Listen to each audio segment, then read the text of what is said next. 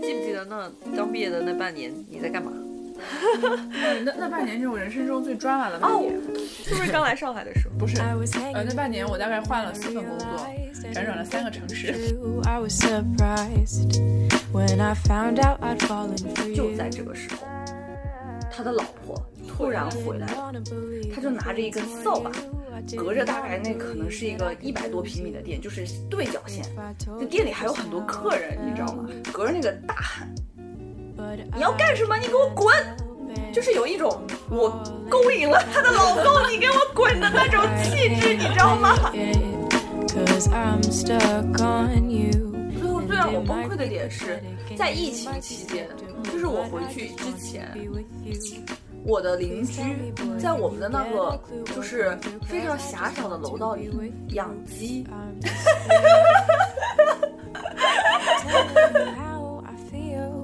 Maybe it's better if I just try to conceal the truth. Hello，大家好，欢迎收听 Me，，我是幺幺，我是木瑶。嗯，今天我们要聊一个跟现在这个季节非常有关系的话题，它叫做毕业。嗯，你毕业多久？我毕业，如果从硕士算的话，毕业三年了。嗯，我毕业了四年。想聊这个主要的原因是今年疫情的原因。其实毕业生挺惨的，想这期顺便聊一聊我们当年毕业的时候都经历了哪些难以描述的事情，然后想告诉大家我们也活过来了，所以大家也会活过来的。我记得去年的这个时候，就是你写了一篇文章，叫做我很喜欢那个名字，不在放假的夏天，不在放假的夏天。就其实毕业的那个夏天，我觉得。嗯，是比较焦灼的一个夏天吧，应该说，就是开心有焦灼。就其实你对新生活还是有很多期待的，但是马上被租房，租房，有的时候换城市，因为刚刚工作的那种打击。歘的，有的时候也不是打击，就是惶恐，就是每天都不知道自己会面对什么 那种惶恐，很怕接电话，对对，大家应该都有经历过。然后很怕微信响铃声，就是，然后怕被艾特。对，所以我也是从毕业之后开始，我我的手机永远是静音状态。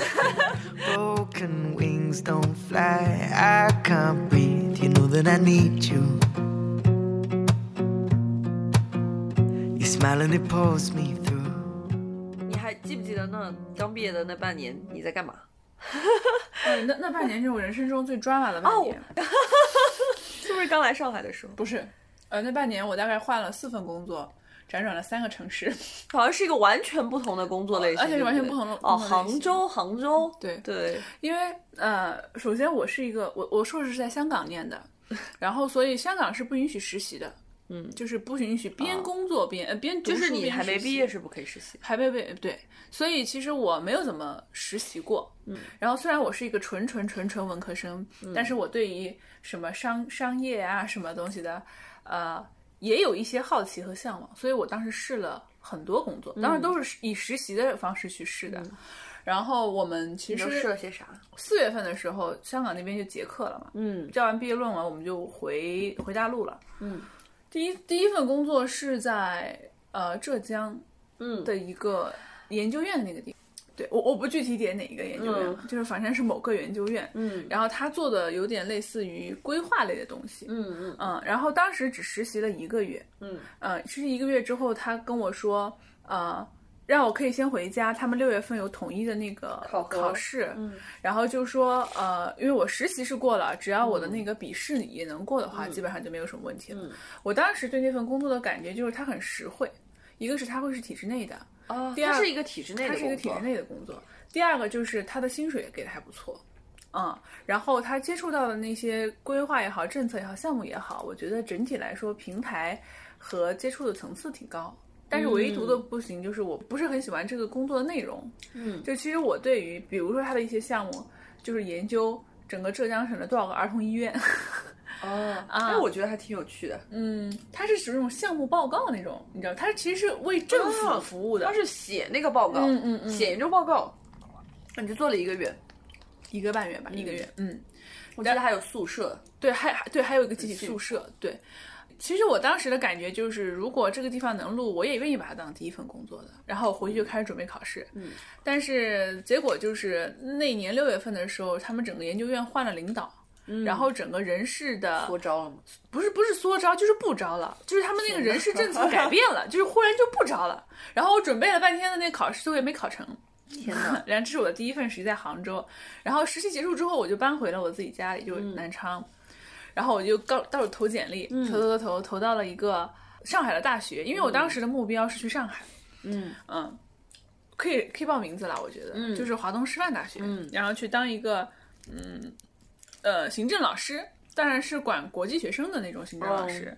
然后现在的大学其实比较大部分的那个政行政老师都不太有编制的，嗯啊，就没有编制是他们的一个常态。嗯嗯，我当时是实习对不对？实习也是实习，然后我们的工作就是为留学生做任何做各种各样的服务，不管从他们来迎新，到呃他们的住宿，然后到他们各种各样的社团，到周末要带他们去上海什么这么有趣的工作呃，到上海的什么黄浦江、什么老外滩、什么朱家角，就是去旅游。所以这是一个看起来很有趣，但是其实全年无休的工作，天哪！就是因为你的周末工资高吗？也是他们嗯不是很高，嗯。就是就是正常的学校里行政老师的工资。啊。但是哎，它的好处是，就是，比如说你是上一份工作的大概，嗯，多少分之多少嘛？是上一份工作的一半，嗯。就是我说的浙江那个工资的一半。但是它的好处是，它可能嗯前几年可以给你一个学校的宿舍是你免费住的，嗯。然后呃食堂吃的是就也比较便宜。啊、所以就是它的开销其实非常的少。嗯嗯然后这份工作给我的感觉就是，对我个人来讲，对大部分的人来说，尤其是女生来说，其实是个很好的工作。嗯，然后我妈妈也很希望我留在那里，但是对我来说，我就觉得太无聊了，也不叫太无聊了，就是 没有挑战。不也不叫没有挑战，挑战还是有的。你还得用英文跟那些学生上书法课，你说这是不是挑战？这肯定是挑战。但是我觉得在自我价值的这个发展上还是比较有局限，因为你是一个服务型的行当，就是你你全部是服务这些留学生的。所以我待了一个月之后，我就两两个月，两个月吧我就又走了，因为我也是实习，是一个实习转正的工作。然后第三份工作就比较坑了啊，这都是半年以内发生的哦，事。半年四份工作，换了三个城市啊。对，第三份工作，第三份工作我觉得非常坑，所以我就不报这个公司的名字了。我知道，好想报。我不报这个公司的名字了啊、因为它是一个非常大的集团下面的一个文旅规划的工作。嗯，然后因为那个集团非常大，所以我对它的那个当时大家都觉得很很理想的一个对，是一个很理想的工作。呃他应该做的是文旅规划吧，就是有点像是呃旅游业，然后商务酒店的一种规划，然后你是做那个呃规划的。那对我来说，首先它一部分的工作是规划，另外一部分跟我本身文化的工作是相结合的，我就觉得它还不错，而且是一个大集团下的子公司。嗯，结果去了之后发现完全是一个骗子公司，不不不能这么说。怎么说话呢？就是名不副实。嗯名不副实的原因就是它首先它是一个需要陪酒的工作，呃，不叫陪酒，就是陪应酬的工作。因为对于很多这种规划的投标的公司来说，他们他们会觉得人脉比规划这件事情更重要。就是你要搞定，比如说这能不能说呀？一个县或者一个镇，就是你你要你那块区域的那个项目，你得搞定那个地方的领导。他是这么小众的项目，不是这么小众的节目，应该是可以说的。说吧，呃说吧，所以对他们来说，就是呃，跟当当地政府搞好关系是非常重要的，呃，包括跟很多人搞好关系是非常重要的。所以你的工作项目之一是呃陪，就是陪吃饭、陪应酬，但倒不是说你就一定会。呃，就是职场怎么怎么样了，但是这是你的工作之一，但对我来说就比较难接受。嗯，另外一个就是，嗯，因为我当时已经开始做项目了，我待了大概也有两个月，嗯，我已经开始做项目了，我感觉就是，嗯，没有太多真正规划上面的专业的技能的提升，嗯，就是我觉得我做的规划很水，但他们觉得可以了，就是我一个读文科的啥也不懂，做两页 PPT，然后东抄抄西抄抄。抄完之后，我觉得这不行吧，领导得改吧。领导说可以了，然后说你，然后说你的任务主要是晚上跟谁去吃饭，我就觉得这事儿不太对。嗯，这个确实是。对，所以我我还是觉得，我孩子我我我目前也觉得这家公司到现在也没有做起来嗯，啊，所以我觉得他们的整个定位和规划就不太对的原因，就是他们还是业务能力还是不太业务能力不太重视，他们就是觉得要要赔这个赔那个，这个我其实不太嗯不太能理解的。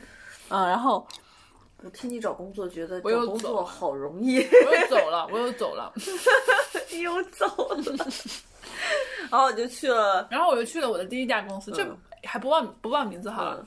那家公司是一家财经媒体，嗯嗯我觉得还不错，呃，就对，这我觉得公司是不错的对，但是我去的那个部门是广告部。嗯嗯，怎么说呢？就我作为文科来讲，我肯定也很难做财经记者。嗯啊、然后广告部可能也是我比较愿意去尝试的一个东西，尝试。而且上海整体来讲，啊、广告、财经、金融这方面是它的就是重头的一个部分，是，所以是比较容易找到的的工作。然后，所以那算是我的第一份工作，我大概待了一年半，嗯快两年。对，然后我必须要说一个事，嗯就是因为我是一个，我确实是一个稳定性不是很强的人，就是所以我在每一次实习的时候也做好了可能待不长的准备，嗯于是我就。每每次工作都是在附近租一个短租的房子，嗯。所以我换了四份工作就搬了四次家。就是那段那半年，我的生活状态就是我所有的东西永远是两个行李箱可以带走，嗯。然后我不敢买任何的衣服也好，书也好，什么也好，嗯。我我要保持我的极简的状态，因为我可能随时要离开。嗯。但其实也还行，辛苦是很辛苦的，但是我觉得就是作为刚毕业，然后与其你在第一份工作上，呃方向上犯了一个很大的错误，或者在找公司、公司上是个很大的错误，呃，不如多给自己试错的机会，然后不要怕麻烦，或者是、而且我我觉得，如果一个工作你做一个月、做两个月，你已经非常确定自己肯定不行，或者我肯定不喜欢，或者我肯定没有提高，那我觉得还是相信自己的直觉。嗯，就因为我觉得很多过来人、会告诉你啊，待两个月你才看到了什么，你其实什么都不知道。待两个月什么都看不到，但什么也都看到了。嗯，你看不到的是你自己未来会怎么样，嗯，你看得到的是比你多待了那三五年的人他们在干什么。他们在干的事，大部分就是你之后要干的事。你可以用他们来衡量，说如果我三五年之后还在干这样的一件事情，你愿不愿意？更多的其实是我们大部分的时候对一份工作，对一个职业的，是靠想象在判断它。你必须要做那两个月，你才知道你面对面的每天接触这样一份工作是什么感受，这还是不太一样的。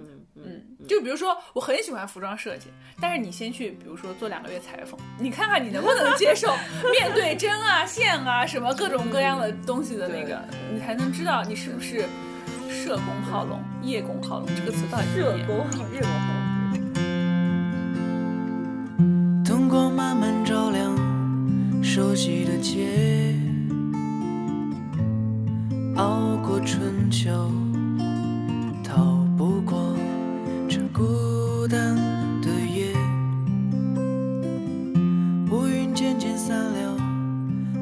哦，我跟你还是挺不一样的。我觉得我是一个，就是我觉得我在找到第一份工作这件事情，相对来讲是一个比较顺利也比较幸运的过程。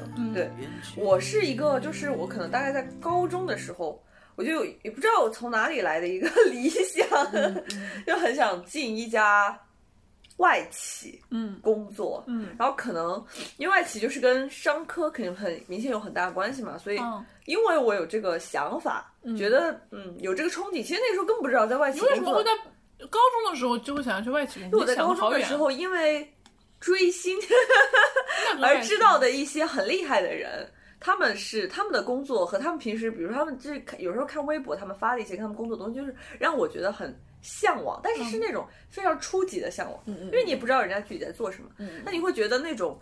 呃，可能在大城市的 CBD 上班的感觉很好。然后英文写邮件回邮件，说的话里面夹杂着一些很初级的英文单词，这就是这个人现在的状态，气死我了！啊，你就是散装英语，散装英语真的很很差。你知道为什么要说散装英语吗？因为完整的现在也说不来。就是就是那个时候，因为有这种非常粗粗粗浅的向往，而我可能在上大学，在刚进大学的时候就觉得自己要去有这方面的经历，那我可以把我的简历做得更好看，可能更像这种我可能当时梦想中的 企业靠近。嗯，那我就还比较幸运，就是可能前期的准备还算比较多的情况下，我可能在大三的时候，嗯。就开始准备一些就是这种呃所谓大公大公司的就实习的面试啊什么的，然后也比较顺利的就拿到了他们实习的 offer。嗯对，那个时候我我可能只想选一家公司。甚至我没有思考工作内容，我也没有思考过我会不会喜欢这件事情，我能不能更长时间，就是我能不能更长时间做这件事情，就这些事情我都没有去想。嗯，就像跟你刚刚说的问题，就是可能三到五年，就是我可能我的老板和我老板的老板的那个、那个那个级别，其实有很多我觉得非常优秀，而且我觉得他们的生活方式是我很羡慕和我觉得我想要的，对。但是在同时，就是与此同时，我的工作内容其实是让我呃有一些不适的，嗯。就是我这份就是这份工作的内容几乎全部踩着我的非舒适区，不管是从算术，嗯嗯嗯，对，到做一些就与人沟通的，就是需要去说服别人的一些工作，类似这种事情，其实我自己最不擅长，以及我最没有信心做好的事情，它全部都踩着我的非舒适区，所以我在工作的可能前两年的时间就是非常的痛苦。去适应这件事情会磨损掉你的自信，因为你觉得所有的事情你都不擅长。嗯对，那是我自己现在稍微有一点点，就是觉得自己可能还能做，就是有一点点后悔的事情，就是我觉得在那个阶段其实可以去做更多的尝试。那你，嗯按你现在的状况来讲，你你还想尝试什么类型的？我那那次听了一个好像叫梁宁的一个做产品的老师的课，然后当时有一个理论，我觉得使我信服。他是这么说的，就是其实人的情感可以分为，就你很难受，嗯。好，你很爽，嗯。就这两个是一个人嗯。最最基本的情绪。那他们为什么会有两种情绪？它基于的是那种满足感，嗯。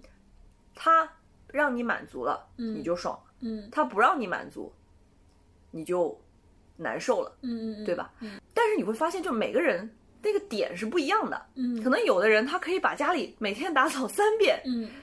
他都觉得哦我不累，嗯就是他看到就是家里有一点点脏，他都受不了，他就想去把它弄干净。嗯那可能对于乔布斯来说，他当时举了一个例子，他可能对着一个可能他为了一个苹果的发布会的那个 PPT，他可以练就是成百上千遍，他也不觉得烦。嗯嗯他的一些什么呃小的图标什么，他可以让就发很大的脾气，让软件公司程师改 N 遍，嗯嗯他都不觉得烦。那可能对我来讲，我可能看对着 PPT 练两遍，我就觉得哦，我天呐，我为什么要做这个？嗯嗯就是那个是使他满足的东西，嗯。而你去发现你自己不断的让你自己就是不厌其烦的，你可以去做，嗯。它都会带给你爽感的那个东西，嗯。那个就是你的天分。嗯。但但是在这里，其实我有有一个东西想、想补一句，就是我我很赞同你，就是、呃，关于如何找到自己天分这件事情，嗯嗯嗯。嗯，但是有一个问题是必须要面对的是，一，并不是所有人都能在某个地方特别有天分，这是第一个啊。嗯，这是肯定。那么第二就是，如果你做了一个自己不太擅长的东西，你会难受，嗯，但可能你通过克服、会成长走出嗯舒适区之后，是呃，你的这个成长是比较大的。相反呢，如果你做了一个自己觉得自己很擅长的东西，或者很喜欢的东西，但是你做着做着发现自己甚至没有那么擅长的时候，你的那个失落感和那个遗憾的感觉，我觉得也会很强。觉得就是学生眼中的我擅长和我不擅长，那都是非常初级的差距和差别。嗯你明白这个意思？它不是一个，比如说我在这条赛道上已经深耕了几年，他在另一条赛道上深耕了几年，所以我更擅长沟通，而他更擅长文书。其实并不是，哎，我不赞同，哎，嗯，就是，嗯、因为擅长与不擅长，归根到底很少是因为那个真正的天分，它其实是因为你为此付出的时间。比如说，我觉得我很喜欢所有跟创意、跟审美有关的东西，我可以做一个 PPT，我可以做八个小时，别人可能一个小时马上刷刷做完了。那我擅长是因为我花了时间，其实很多情况下都是这样的。对，所以你在你读书的阶段，你其实也是可以去找你自己愿意花时间的事情的。那你在这个地方，你又愿意花时间，你又能花得了时间，你一定会比别人做得好一点。我觉得这个是是的，就是因为我可能因为也因为我这几年都做的是我非舒适圈的那个事情，虽然说就像你说的，就是感觉自己在补自己的短板，嗯，其实肯定是有进步的，但是我也有一点想试一试，就是我去做我的长板，去发挥我的长处，嗯，那特别是在我可能补了一些短板之后，我能做到什么程度？我觉得这可能就是我们两个的区别，嗯因为我现在做的工作正好是我觉得我比较喜欢、比较擅长的事情。如果你很擅长、很喜欢那个领域，特别小众、特别冷门，或者就是很难有就业机会，就是没有必要甚至是要死磕。根据每个人的际遇，嗯，跟你遇到的事情也非常有非常大的关系，就是有你们觉得想要尝试的机会就去试。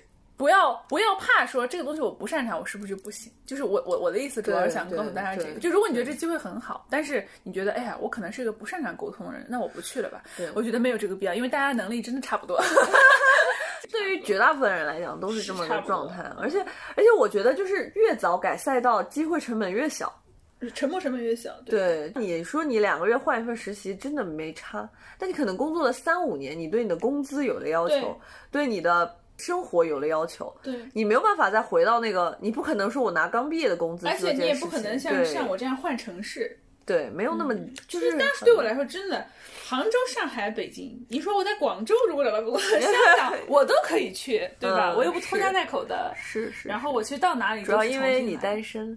闭嘴，你也是一样的，气死我！哎，刚毕业的时候想怎么改怎么改，是的。真的丝毫不要有任何就是本科期间就多去实习，真的。不同行业去试，然后如果喜欢的不喜欢的事儿都去试试。对，如果本科没有机会，然后毕业那一年也也也多去实习对，我觉得就一定要，就是千万不要就是什么实习都没有做过，突然拿了一家公司的 offer，然后就一头扎了进去，从正式员工开始做，我觉得比较恐怖。因为如果你是以正式职工去做的话，那其实你每一次的跳槽，在你的简历上。呃，那就不是实习说一个短期三个月，我有几份实习经历的问题了，就不会变成你这会你这个人就会给领导一种就是你变动性太太强，很不稳定，是不是做什么事情都不专注的一个状况？所以我后期在找工作的时候，我会缩减我的实习经历，就是我只找跟这份工作有。关联的实习我才会去写，就是我不会把我所有的实习，那个看起来太吓人了，半年。四 份实习，每个地方待了一个半月到两个月，我感觉是个谁也不敢要我。对，那你就是在初入职场的，就是你可能认识工作的那个时间，你有没有什么印象深刻，或者是你有学到的东西？嗯嗯，我第一份工作其实整体来讲是很顺利的，哇，你知道他第一份工作性价比真的很高，我这样说是不是不太合适？没关系，性价比是真的很高。对，第一个启发就是因为我从来不是做广告的，嗯，我对财经没有任何的关注。虽然我是广告部的，但是我们所有的策划其实是围绕着财经来做的。嗯，然后我为了补财经的课，我还去考了一个中级经济师的证。嗯，就是那那份工作榜样，榜榜样，对。然后呃，我我第一年应该还是一个什么，反正我们那个华东区的那个什么最佳策划还是之类的。就是我的感觉是，呃，不要害怕一些所谓的专业上的一些壁垒或者鸿沟，都可以学，大家还是都可以学。而且只要你的公司、你的老板要了你，就说明。他都觉得你能搞得定，如果他觉得你完全搞不定，他哇，其实李喵，不要你今天真的超级正能量，我简直不敢相信这是你说出来的话，这很像是我说的话。对对对，不，他能搞得定的，这是一个。第二个呢，是一个相对来讲负面的经历，这个经历非常惨痛，它在我身上就留下了一些 PTSD 的后果，就是失眠。嗯，我曾经遇到过一个非常难搞的客户，我也不知道是这个客户就是根本不想投广告，还是某银行不是某银行，是某地产公司，哦，是哪个？我不能报我会帮你逼掉的。哦，我记起来了。对，他是一个跟我们签了一个年框的公司，嗯，但是他就是不愿意下单。但是我们老板呢就想 push 我们，呃让我们的作品能够看你也是散装英语，什么叫 push 我？啊，就是推进，逼。对对对，就是逼我们推进这个项目。嗯，然后我们当时卖的是文章，就是我要给他们定制写软文。然后这个客户恐怖到什么程度呢？就是早上大概十一点跟你说，我们有个新的选题，能不能下午五点交一版初稿给我们看看？啊，然后呃，初稿可能五点钟，可能晚一点，六点七点，可能你写了很久交过去，交过去之后没有任何回音。嗯，然后一个星期或者三五天过去了，某一天的十点，他又发了一个说我们换了一个选题，你们能不能再就这个选题 给我们出一个初稿？嗯，就是你给他的所有的内容，绝对没有进一步推进的下文，嗯永远就是搁置在那儿停住，然后三五天之后找你说我们有个重新的选题。然后这个客户呢，其实在我们那儿换过三四个策划跟了，每个策划几乎都很崩溃。然后我们老板可能也是真的看得起我，就说来你来跟一下这个客户吧。我当时真的是就是。PTSD 真的。然后，所以我我在那段时间里，那一个月里，造成了非常严重的失眠。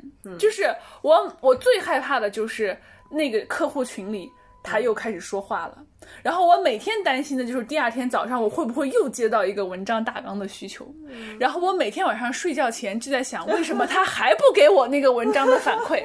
就这件事情大概持续了一个月。就虽然是一个你就开始失眠，我就开始失眠。就是这件事情结束之后，我的失眠也没有好，就是焦虑性失眠。嗯啊，我大概失眠了一年，但是它的根源其实就是这件事情。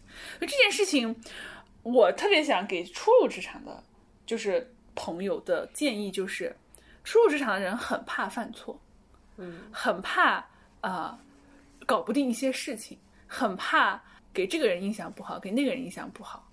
呃，觉得老板觉得自己不行，客户觉得自己不行，嗯所以通常是，呃，最谨慎，然后最踏实嗯来做事情的人。但是我特别想告诉大家说，碰到这种情况，就是你当你觉得一按理智来思考，这个人的行为处事就是有问题的时候，不要陪他玩游戏，玩这种游戏，就是不把他当回事。明显就是过来人的想法，很难做到。是很难做到，但是我不希望每个人都像我一样 PTSD 啊，嗯嗯因为刚入职场的人，自己给自己的犯错空间会非常的小。嗯，老油条们可能觉得，哎，这是没事，这有什么大不了的，是不是？但是那个时候受到的精神压力会特别特别的大。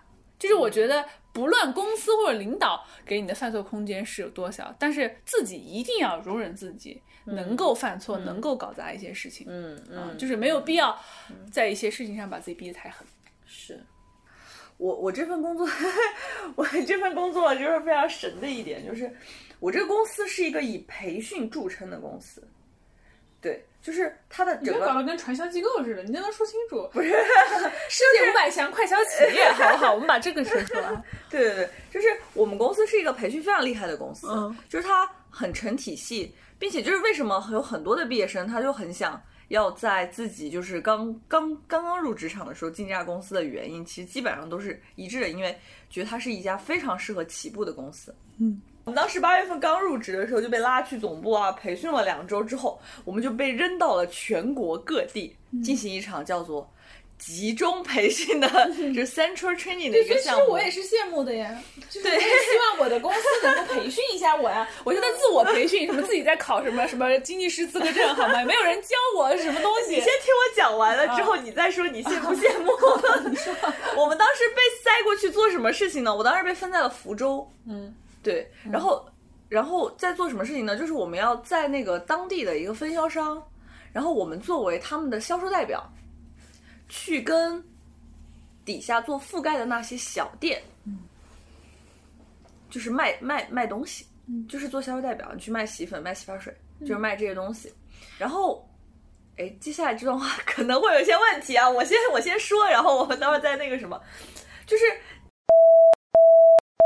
就是。你在一些你的条件上，条件可能一个是你不熟产品，第二你也不是很利好的情况下，你需要在短时间内迅速的建立信任，然后在两个月以内，就是每一天就是黑板上滚动的都是你们在这里培训的那十个人的卖出去东西的排名，就你今天卖了两百，还是你今天卖了三百，还是你今天卖了五百，还是你今天卖了一千，每天都可以在那个黑板上找到自己的排名字。名怎么样？压力巨大。我最开始很差，我感觉我最开始一直在倒数三个，因为一个是自己也没太找着，就是那个没太找着 sales 的技巧，对对，也也不是很熟产品，然后。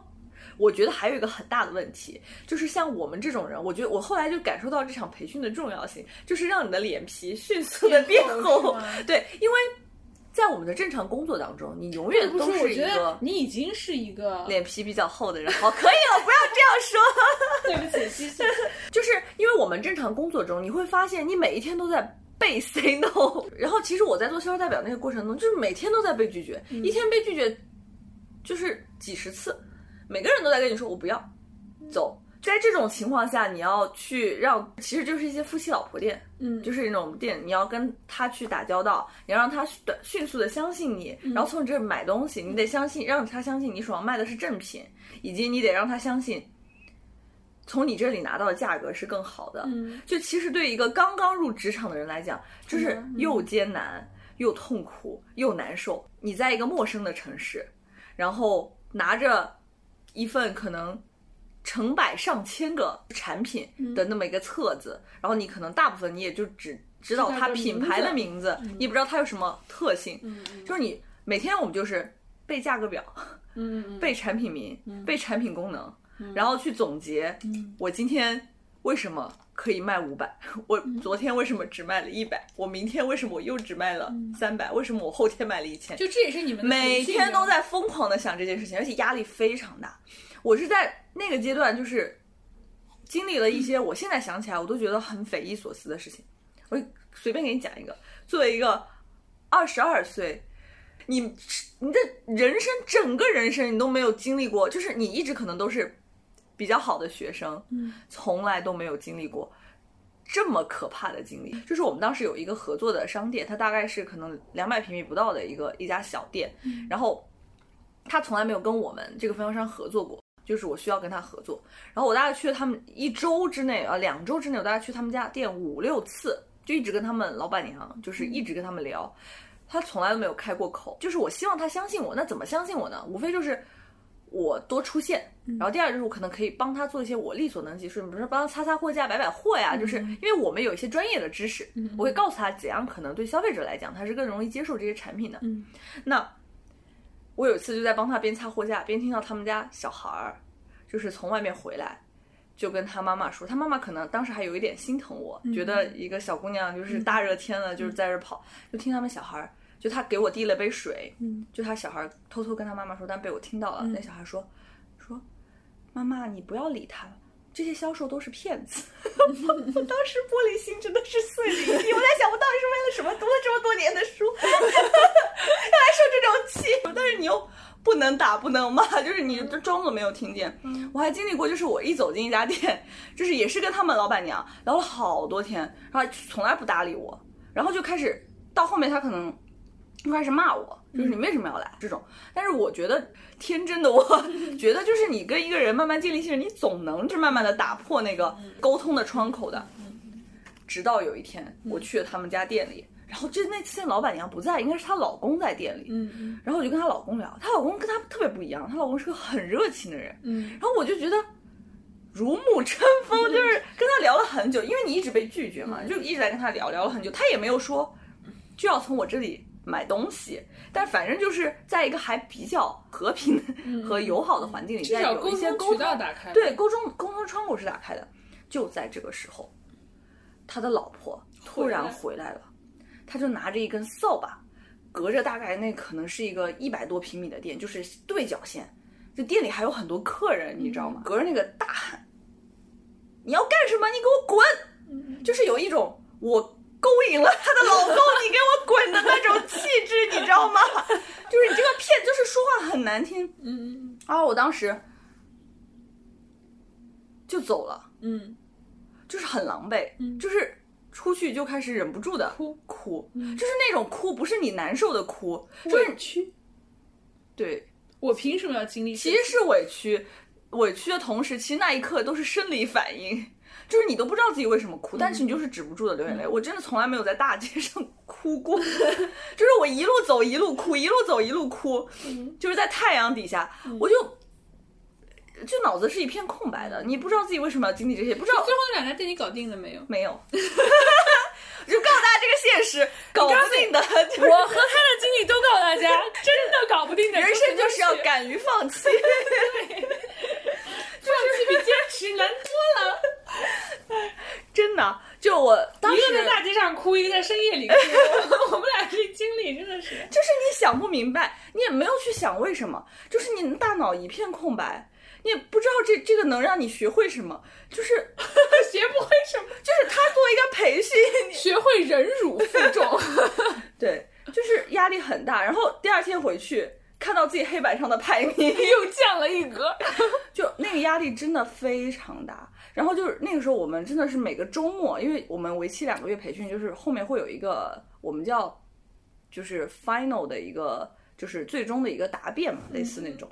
对他其实就当时就会越临近那个时间，就发现所有人都越紧张。就每个周末一大早就所有人就出去了，对，非常刻苦。非常认真，特别符合职场新人的调性，没有一个人偷懒。我跟你说，你这段故事如果不介绍一下你的企业，大家会觉得你可能是在什么健身公健身公司 游泳健身，了解一下，真的太像了，我的天啊，真的，所以大家以后对这些销售好一点，大家真的都不容易，每个人都是经历了就是无数的拒绝，还站在那里。极大的考验。我大概过了两个月这样的生活，我当时真的是快要崩溃了。嗯，就突然懂了一句话，就是 在去之前，我有很多的，就是之前在公司的前辈就跟我们说，其实整项申请过程你不要太在意结果，嗯，你要就是在意那个过程，你要去学中间你可能跟人打交道的一些东西，然后怎么去跟人做谈判，怎么去。嗯，一步一步去磨练你的一些嗯。呃沟通技巧，嗯嗯，但是当时是不会听的，当时觉得那个只盯着那个结果，嗯对对对，就是再多人跟你讲很多道理，还是过不好这一生。对 对，其实我现在在想，如果可能用现在更从容的方式方法，我可能会试着用各种各样不同的方式来试各种来试各种策略，而不是只为了那个结果。对对对吧？但是怎么说呢？这个事情我觉得是别人跟你讲都。都没有办法改变的，是对，就一定要非得你自己去试这么一回，你才会知道它其中的价值和它的意义。对，这是我在那两个月，我觉得迅速的成长。第一点就是公司，就是虽然他把我们招进来是做所谓的 manager。你可以直接说管培生啊，对，管培生类似吧，嗯，对，就是你一进来的那两个月，迅速的打破了你所有对未来生活的幻想。你还是要知道底下到底在发生什么，以及你以后要接触到那些人，他这个生意到底是怎么发生的。嗯嗯，就他其实，我我理解啊，粗浅的理解一下，这个目的可能一方面是想磨练我们的技巧，第二方面也是让我们知道一下，对啊，就是这个社会到底是怎样的。我觉得这个其实是一段。痛苦又珍贵的经历，对，嗯嗯嗯，现在回想起来就觉得，不是应该这么说。回想起来，我现在面对的工作压力，觉得那都不算什么。北方的木，南方的树，酒里都是他的糊涂。他来到这城市，撕碎了幼稚，寻找着他的归宿。北方的木，南方的树，铸成。他和他的全部。两年已过去，时间被聊了这么多工作，其实毕业对我们来讲还意味着一个很重要的，就是租房。是 我相信所有的人在第一次看房的过程当中都感受到了绝望。天哪，这故事真的也是血泪啊！我妈妈呀！我我第一我我其实第一份工作找找房子真的特别顺利。其原因也不是因为我运气好，是因为当时我妈嗯在杭州陪我一起，然后我在上班的时候，她就帮我找房子，对，然后就导致我觉得找房子很简单。找房这事儿呢，我们其实也不能给大家什么建议。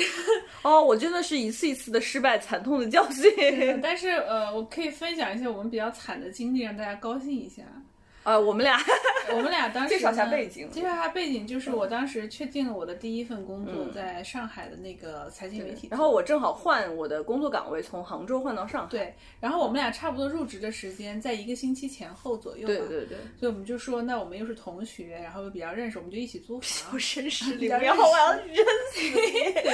比较认识，什么鬼？比较好，所以我们就要没有感情。然后有一个很艰难的事情，就是我也之前也说了，因为。我实习也不确定自己能待多久，所以我一直都是短租，我都是租那种单身公寓什么的。然后我的这位朋友呢，而我为了省钱，他也住不是为了省。钱，是因为我们当时确实没有找到特别合适的房子，嗯然后他这边又要开又要上班要报道了，嗯，所以他就只能跟我挤在我的单身公寓。对我当时带了一个箱子，带了个被子。对他带了被子嘛，对，带了带了带了相带的被子。然后那个时候是上海的冬天，十月、十一月吧。他们家空调坏了，我们家那单身公寓的空调坏了，然后我们俩又很冷，然后那段时间我们俩就是处在一种呃上班，两个人都是新人，对对。然后疯狂的在适应就是工作的内容，然后下班七八点钟就去中介公司，坐在中介的小摩托后面看房，这个大概经历有一个多星期吧，嗯，差不多，然后终于觉得可以签了一个房子，然后那天是他要回杭州，然后他就去签约，我就在上班，呃，但是最后房东放了我们鸽子，嗯，就是那天没有签成，他是下午的车要回杭州，对对对然后中介就说呢还有两套房，你要不要去看一下？嗯，啊、但是那个中介又走错了地方，他不太认识，他也不太认识。识路，然后就是兜兜转转，是连杭州的那个火车都快要赶不，上了。然后我一套房子还没他看他一套房子都没有看到，他就回去了。嗯，然后他在回去的高铁上就开始哭，觉得自己为什么要经历这些。然后重点是因为他房租要到期，他得寄东西吧，他现在连上海的地址都没有，他都不知道应该把东西寄给谁。然后我呢就更惨，就是我必须要在他回去的这一个周末里找到一个房子，在他在没有他的陪同下，自己一个人晚上下了班去找房子。然后最后那个房子我们定下来的时候，是他只在手机上看了一眼视频，对，因为我们觉得真的再找不到就要露宿街头。真的就是那种感觉特别强烈，所以当那个时候其实预算什么的已经不是问题了，已经不是问题了，我们俩之前的预算还有一 定的那个 gap 啊，对不起，就是还有一定的差距。对就是好像我好像高一点，他好像低一点，到最后没有人在在意这就没有人在意多少钱，可以可以，没有超过七千块钱，OK，对，这就是就是这种 我都行对对对。真的。所以后面就，当然后来我们现在觉得这个房子还挺好就是后来发现那个房子是我在找房生涯里面，我算是住的最好的房子。嗯，对，但是这段经历确实非常的惨痛。然后我我妈经常在想这段经历的时候，就觉得她有点后悔当时没有来上海帮我们看一看房子。嗯，就所以给大家一个建议，就是就在这种时候不，要拒绝爸妈的帮助，不要拒绝爸妈的帮助，这个就是该啃老的时候。该啃老就要啃老。生活已经这么难了，为什么不让妈妈们分担一点？他们很乐意做这个的。哎呀，租房真的是一把辛酸泪。然后我觉得，其实唯一可以给大家建议就是，真的没什么建议，因为大家会发现，你预算内可以找到房子都很差，对而且会一套比一套差，全部都是老破小。对，就是老公房，然后可能有的装修还行吧，就也过得去，就是那种尤其是在北京、上海这种地方吧，对太难找房子了嗯对，嗯，但是我觉得有一条比较简单的路，就是如果你想要简单，就是你就是去直接找公寓，那是贵。嗯，它就是贵啊、对。但是公寓可以让你省一笔就是中介费嘛，公寓的问题是，它有的时候水电是商用的。嗯，就是贵嘛，嗯，对对，公寓就是贵我倒。不觉得公寓可以长期。其实呃，如果不太介意老公房的话，我觉得地段是最重要的，因为每天上班哦，那没有必要在。是你没有经历过特别差。我之前我上一个就是离开了你以后，我知道你 租的那套房子，对，最后最让我崩溃的点是在疫情期间，嗯就是我回去之前，我的邻居嗯在我们的那个就是非常狭小的楼道里嗯养鸡。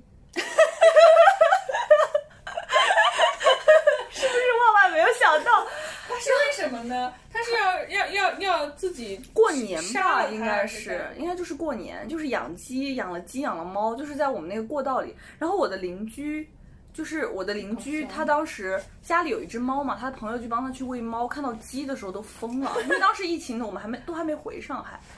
对，天太可怕！这个话题过吧。我们其实，在租房上并不能给大家多少建议，都是很惨痛的就是经历。祝大家好运。然后，如果遇见了一些非常奇葩的事情，就把它当故事记下来，以后说给别人听。这 我也许以后会成为一名脱口秀演员。是的，这都是生活的素材，什么写小说啊什么的，呃，北漂上漂这种故事都用得到的。对这是一首慢歌，但我想你错了。生活不是电影，没有慢动作。不要被我的前奏迷惑。我的确写过很多慢歌，但开始节奏慢，其实是我故意的。你说这一定是首装逼的歌，我想你又他妈的错了。